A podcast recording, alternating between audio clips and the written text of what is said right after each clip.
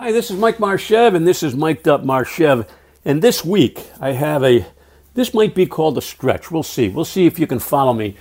When I started in the speaking business 40 years ago, uh, one of the things I had done before that was I was an adjunct professor at Fairleigh Dickinson University, teaching graduate school students, adults, in the evening. My class was from 8 to 11. And at the time, I realized that to keep their attention, you had to do something uh, a little bit against the grain. Now, now, follow me on this. You've all finished people's sentences for them. You know where they're going, so your mind goes a lot quicker. You finish the sentence. You might even stepped on their conversation because you got to where you think they were going. So while I was teaching these graduate school students, I realized that if they thought that they could get to my point faster than I got to my point, I would lose them. They would drift off and, and, and start multitasking and think about other things. So I honed the skill, honed, I honed the skill of becoming a non-linear speaker. I called it non-linear speaker. And that means, in effect, that you can't figure out what I'm about to say before I get there because I'm not sure what I'm going to say before I get there. I bounce around a little bit. Now, this is contrary to the, the English teacher who says you have, uh, in a, any story, any article, you have a beginning, you have a body, and you have an end. Well, I have, uh, uh, I don't endorse that particular philosophy because that's linear. And I endorse the nonlinear to keep people's attention span, especially today when it's so fleeting. It takes a, a lot to get people's attention. Okay, so here we go. With that as our opening salvo, I want to share an old strategy I had that resurfaced this week. It's a marketing strategy that resurfaced this very week here. I used to go down to Barnes and Noble, the, the book emporium. You know it; it's still in, in, existence. People still buy books. I'm not sure if they read books anymore, but they certainly buy a few. I used to go down to Barnes and Noble, sit down in front of the magazine rack, and they had every magazine conceivable. Every t- magazine, all industries, knitting, uh, plumbing, electrician, travel, flying, vacation, sailing, eh, you name it, they had magazines. Well, what I did on a regular basis, I went down to Barnes and Noble and I would select a magazine that had nothing to do with the industry that I was involved in, in the travel industry. So I would pick up, for example, Electrician magazine. And I'd go to the table of contents, I'd sit down, go to the table of contents, and I would see if any of the titles of the articles in that non industry magazine caught my attention as far as the marketing discipline or customer service discipline went. And every single time I would find something in that, in, in that magazine that stimulated my thinking, motivated me, gave me ideas that I could use in my industry, in the travel industry.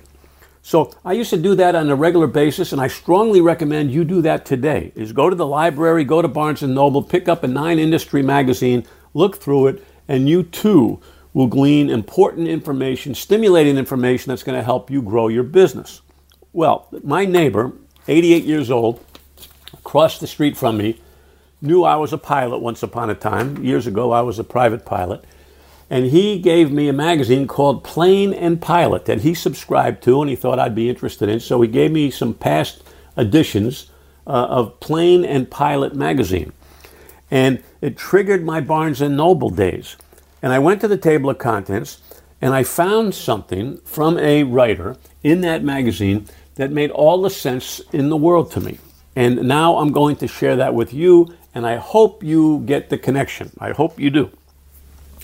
Flying an airplane, being the pilot of an airplane, your responsibility is to get your passengers from A to Z safely, and presumably Z to A safely. That's your responsibility. And you have to go to flight school and do your homework and do your practice and, and put the hours in so you become skilled enough to get your customers from A to Z safely, knowing that there's a lot of different uh, uh, challenges along the way that you have to be prepared for. And every pilot, every pilot that I know has a checklist from pilot, uh, private pilots to commercial pilots to jet pilots to Navy pilots, Air Force pilots, you name it, they get into their aircraft and they have a checklist because they realize that their memory could fail them. And if you, if you miss, one little aspect of an airplane, it could be a, a, a traumatic experience. So they have a checklist, and there's an old saying that a pilot who flies without checking his checklist is flying by the no a pilot who sits on his checklist is flying by the seat of his pants. That's how it goes. So they have checklists. And if you notice that the next time you get on a commercial flight look out the window and you will see the pilot not the co-pilot the pilot walking around his aircraft he'll be looking at the wheels up he'll look up into the wheel well he'll look at the engines he'll look at the tail he'll look at the flaps he will walk around and give his machine a final quality control check. I know there's mechanics who do that, but he says, I am going to do this myself, the pilot, the man who's responsible for getting people from A to Z. Not only does he have a checklist, but he goes through what if scenarios. What if this should happen? What if that should happen? What am I going to do? He is totally prepared when you get to that uh, finishing taxiing to the, uh, to the runway. Now, in today's auto uh, uh, aircraft, you have what's called autopilot, that the machines can actually fly themselves. And as you know, we're trying to get cars that drive themselves. Well, airplanes already are there. They can fly themselves. They can take off by themselves. They can land themselves. They can fly themselves. And a lot of pilots demand that they do the takeoffs, that they do the landings, because they don't want to lose the skill of doing that in case the uh, uh, the, the, the, tech, the uh, technology goes awry. They want to be in position to jump in and, and do the job, just like Sully did on the Hudson River. You know that story.